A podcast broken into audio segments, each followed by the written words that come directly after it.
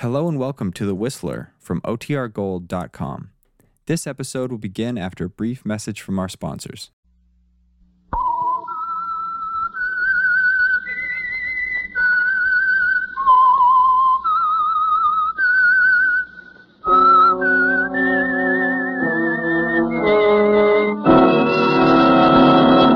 I am the Whistler, and I know many things, for I walk by night. I know many strange tales hidden in the hearts of men and women who have stepped into the shadows. Yes, I know the nameless terrors of which they dare not speak. And now, the Whistler's strange story that Cutlerville affair.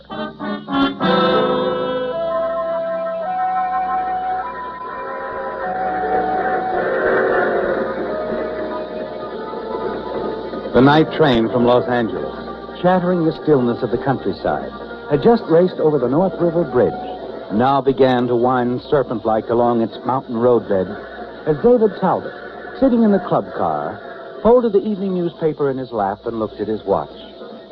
Then he leaned back in his chair and sighed a happy, contented sigh. But suddenly he tensed and stared as a slender, attractive blonde and her male companion entered the car. Quickly, he picked up the newspaper again to shield his face. But he was too late. Dave! What, Dave Talbot, of all people. Oh, Nora. Well, this is a surprise. Imagine running into you again after all these years. How are you, Dave? Oh, just fine, Nora, fine. Still looking as handsome as ever. Oh, you've never met my husband, Frank Williams? Frankie, this is Dave Talbot, an old friend. Yeah, how are you, Dave? Nice to know you. Mr. Williams? Yeah, Make that Frankie, huh? Everybody calls me Frank. Dave and I used to work for Jack Skelly years ago, darling. Skelly, huh? Private eye? That's right. Jack used to say that we were the best operatives he'd ever had. That's so. Well, what do you know? You, uh, you mind if we join you, Dave? No, please do. Oh, here you are, Nora. Oh, thank you. Oh, this is simply wonderful, Dave, running into you again. Simply wonderful. Buy a round of drinks, Frankie. You hadn't expected ever to see Nora again, had you, David? But now that you have, it's brought back a flood of memories. Unpleasant memories. Yes, your past has caught up with you, hasn't it? And you're disturbed, uneasy. Hardly listen to her as she goes on chatting about the uh, good old days when the two of you worked for Skelly's detective agency. Remember the time, Dave, that Skelly put us on the Cosgrove case? Cosgrove? You know, the old gentleman looking for his daughter. Surely you remember. Oh, yeah, yeah. He was a funny little guy, Frankie. But loaded with dough. That's so? Mm-hmm. His wife had divorced him years before, taking their child out west with her. Somehow he lost track of them while he was in Mexico. What'd he do? Find a nice, juicy gold mine? No. No, he and a partner had gone into some sort of business. Do you remember what it was, Dave? No, no, not exactly. He had his fingers in several different things. Anyway, Frankie, he came back with around 200 grand.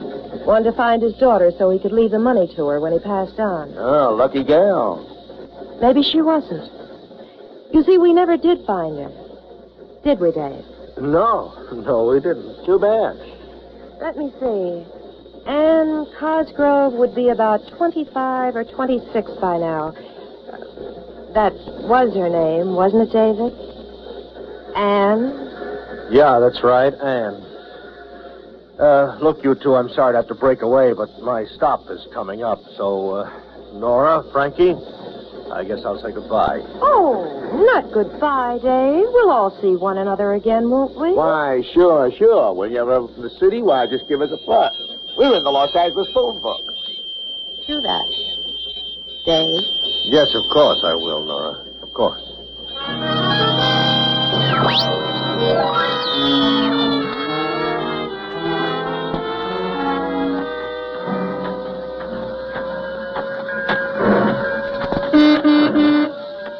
Dave! Oh, Dave! Hi. Oh, hello, darling. Train was late. One whole minute. Well, never mind that. How have you been feeling? I'm better. Yeah. Well, how'd the deal go? Oh, just fine. I sorted out. Oh, that's wonderful. Darling, I'm so proud of you. I'm sort of proud of myself the way I handled it. That property sale will net us a nice little commission. The company bought the entire seven acres? Uh huh. Going to start building as soon as possible. You know, Cutlerville should be mighty proud of you, too. Well, it isn't every day a big chemical company decides to build a million dollar plant. David, you've been doing wonderfully well in the few years you've been in the real estate business. Oh, just been lucky, I guess. No, darling, it's more than that. You worked hard. You like what you're doing. And people like you. Well, I like Cutlerville. And now, Mrs. Talbot, how about feeding your husband, huh? I'm famished. Of course, darling. Dinner's all ready and waiting.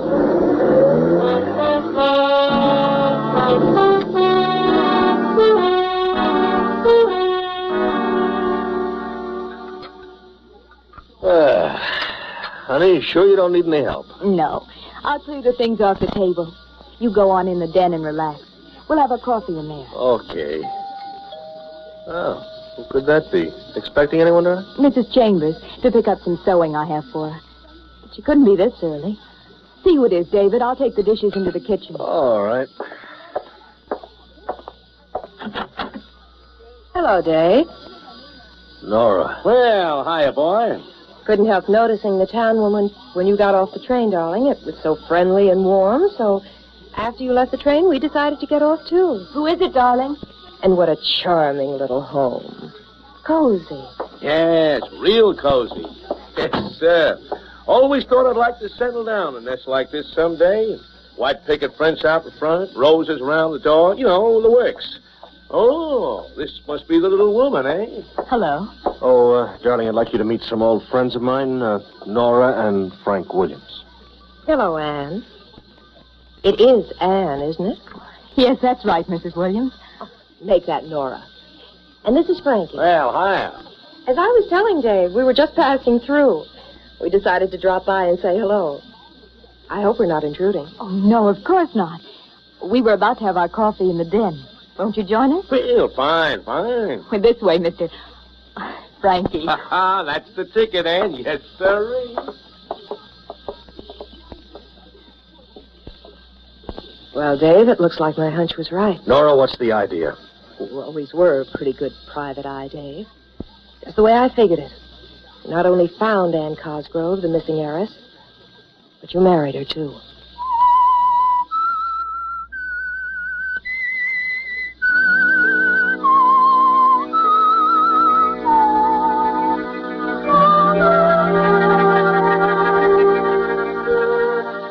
What you feared most has happened, hasn't it, David? That someday someone would learn the truth about your coming to Cutlerville. And now Nora Williams, an old acquaintance, has guessed the reason. Knows why you married Anne. You're on edge and tense. Take little part in the conversation as you sit in the den with your wife Anne, Nora, and her husband Frank. Fortunately, Nora says nothing of your past association with Skelly's detective agency, or of your part in the search launched by Anne's father in an effort to locate her. Finally, you breathe a sigh of relief as Frank gets to his feet and glances at his watch. Well, Nora, baby, if we're going to catch the train. Oh, is it that time already? Seems we just got here. Must you rush off so soon? Yeah, afraid so. Gotta be in Farmington by morning. Oh, really, Anne, darling? We'd love to stay, but we can't. Some other time, though. We've so much to chat about. Haven't we, David? Yeah, that's right, Nora. Oh, uh, Dave, you mind if I use your phone? I'd like to call a cab. Oh, don't bother. David will drive you down to the depot. No, wouldn't want to put you out, Dave. No trouble. Now, you three run along. I'm expecting my sewing woman, so I'd better stay here. I've so enjoyed meeting you, Nora. Frank? Mm, thank you, darling. And we've looked forward to the pleasure of meeting you for such a long time. Haven't we, Frank? Yeah, that's right, Nora, baby. We sure have.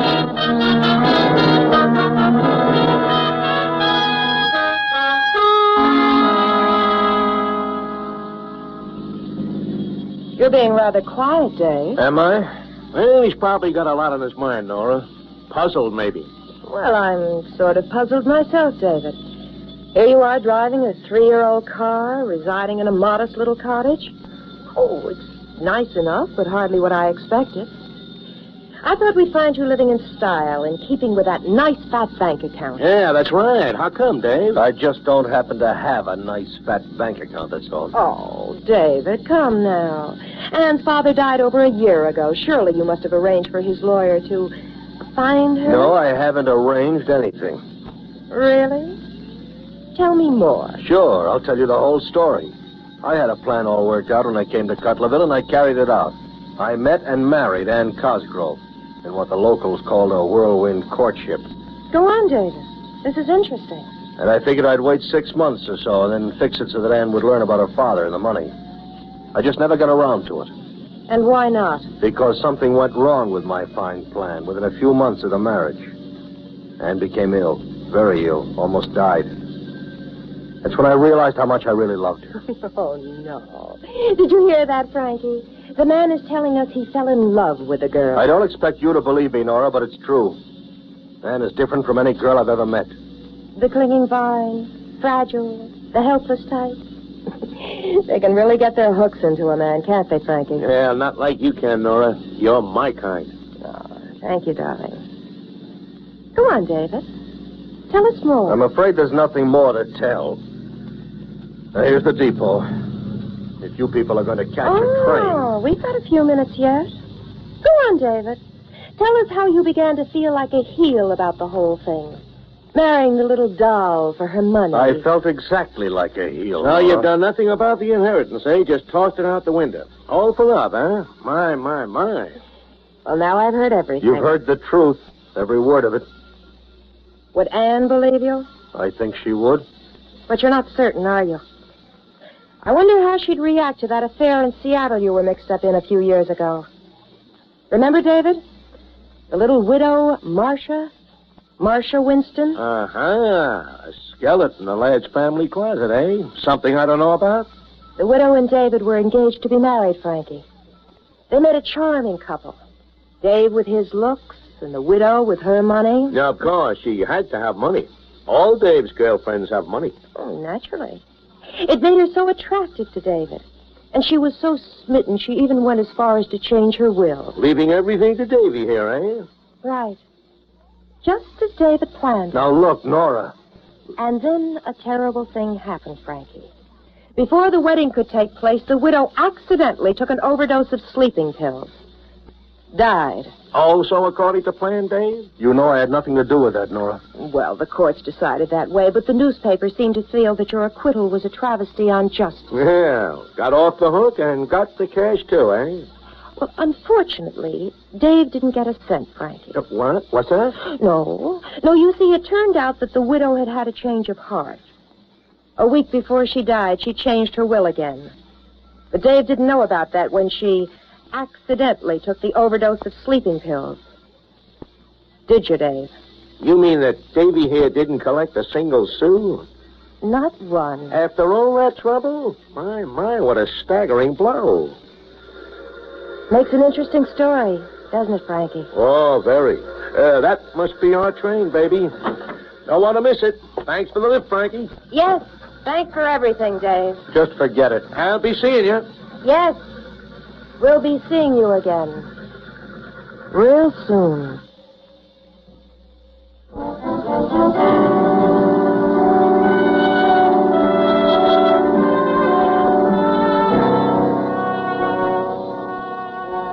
You're uneasy, jittery in the days that follow, aren't you, David?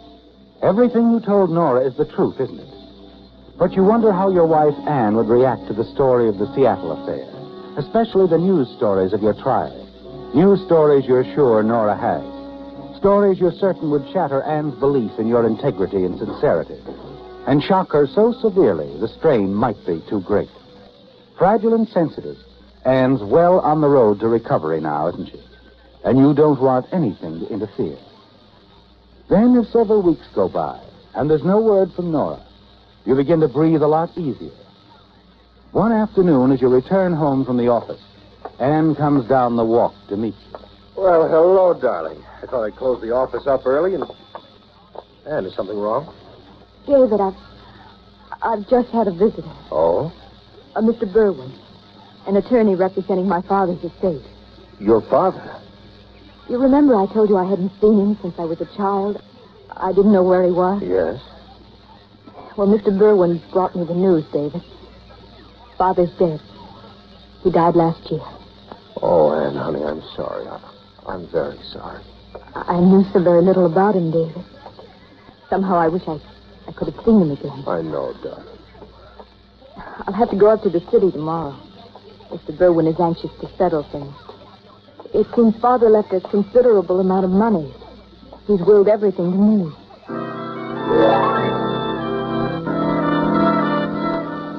It's all Nora's doing, isn't it, David? Yes. She's told Mr. Berwin of Anne's identity and whereabouts because she's anxious for you to share Anne's inheritance. And you know why. Yes. Nora has plans, hasn't she? Plans to blackmail you because of what she knows. The following day, you and Anne drive up to the lawyer's office in the city. The meeting is brief, the formalities over quickly. And as the two of you leave the office, David, is something wrong? What Has it to do with the money? You're a wealthy woman, darling. The money is as much yours as it is mine. No, David. no, no, it isn't that. It's yours. All yours. But, David. When we get back to Cutlerville, I want you to open a separate account at the bank. Darling, that's silly. No, dear, it isn't. But I thought we could invest the money. And listen to me. If you want to invest, why don't you have a talk with Carter down at the bank? Let him handle the matter for you. But, David, I don't understand Because why. it's your money, I don't want any part of it. David. No, I, I. And I'm sorry, but please do as I ask. Won't you? Well, all right. If that's the way you want it.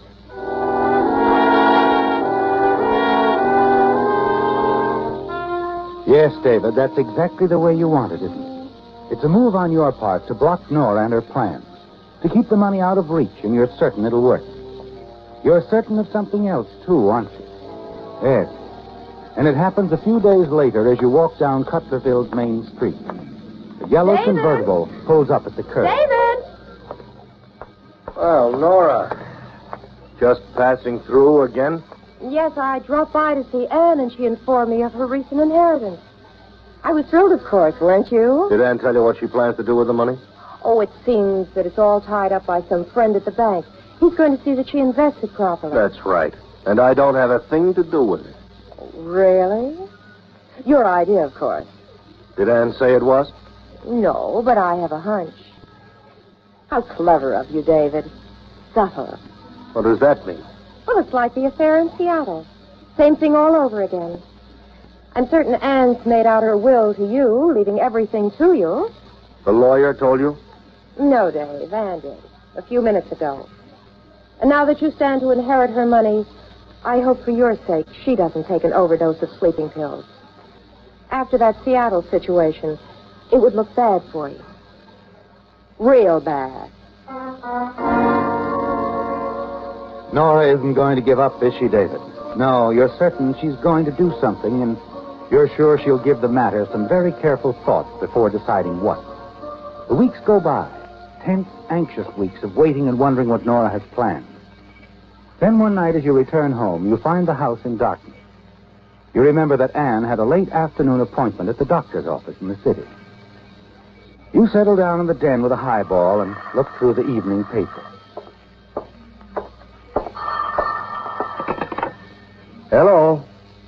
This is Sheriff Ames. Oh, yes. What is it, Sheriff? I'm phoning from the hospital, David. There's been an accident. An accident. Yes. It's, it's Anne. You better come right over.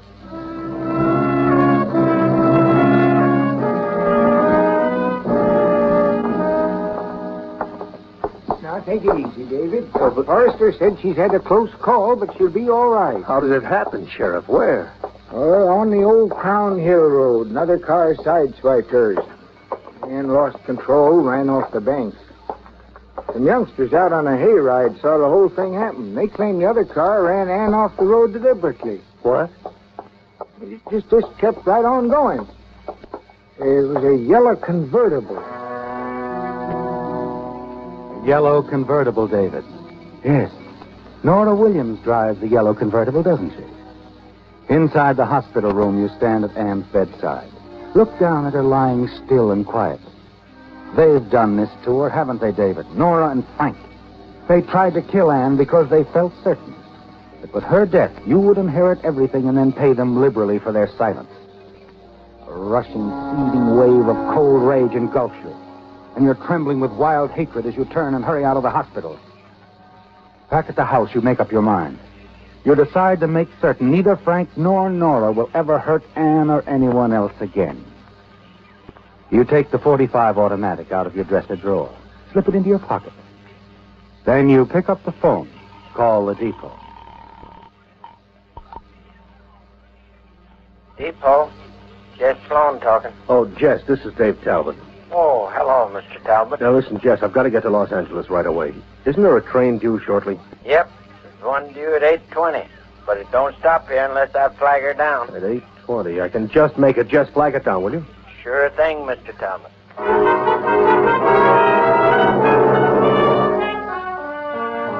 A moment later, you rush out of the house. The night air is cool and crisp. And as you walk the six blocks toward the depot, you're thinking things out more and more clearly now. The anger, the hatred you felt back at the hospital subsides a little as your thoughts turn to Anne. And you begin to realize that what you plan to do is all wrong. Even though you're sure you'll lose Anne's love, her belief in you, and your reputation and career in Cutlerville, if the story of your previous situation in Seattle is made public. You still can't take the law in your own hands, can you, David? No. You've got to give Anne the best protection you can.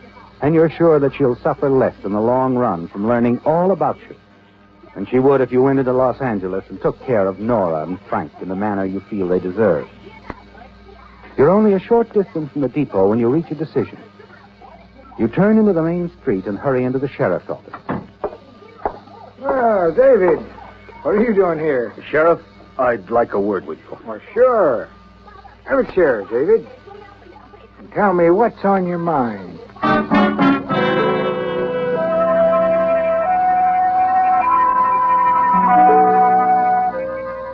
You've made your decision, haven't you, David? Yes, you're going to tell the sheriff everything. Why you came to Cutlerville and married Anne. And you'll explain how later you changed your mind about the money. How Nora Williams forced your hand. How she tried to kill Anne. Yes, David, you've got to tell the whole story, even if it means losing Anne's love. It's a chance you have to take to protect her from any further harm. But before you can tell the sheriff anything, he's interrupted by a rather lengthy phone call. Yeah. Yeah, I understand. I understand. Uh huh. Yeah, all right, Sergeant. I'll be right over. I'm sorry, Dave. I'm going to have to leave. Something's happened. You, you remember that yellow convertible I was talking about? Well, yes, of course. Well, he put out a bulletin on the car right after Ann's accident. That was the state trooper I was talking to. Spotted the car about 30 miles up the highway chased it back in this direction. Oh, well, go on, Sheriff. When the convertible reached Cutlerville here, it left the main highway, turned up into the cliff road. Guess they were really hitting it up. Car skidded on a curve, crashed into the ravine. Oh? Both occupants of the car were killed instantly. Killed? Mm-hmm. Both been identified as uh, Nora and Frank Williams. That's too bad. They'd probably be alive and in police custody by this time if they hadn't been forced off the main highway. What do you mean, forced off? Well, the main highway was blocked off at the depot here by the 820 train, waiting to pick up some passengers. The 820? Well, I was the one who called Jess to have the train stopped. I, I was the one. What? What's that, Dave? Nothing, Sheriff. No? Well, I'll be back shortly, Dave, if you care to wait here. No? No, I guess I won't wait, Sheriff. What I wanted to tell you about, well, uh, it isn't important anymore.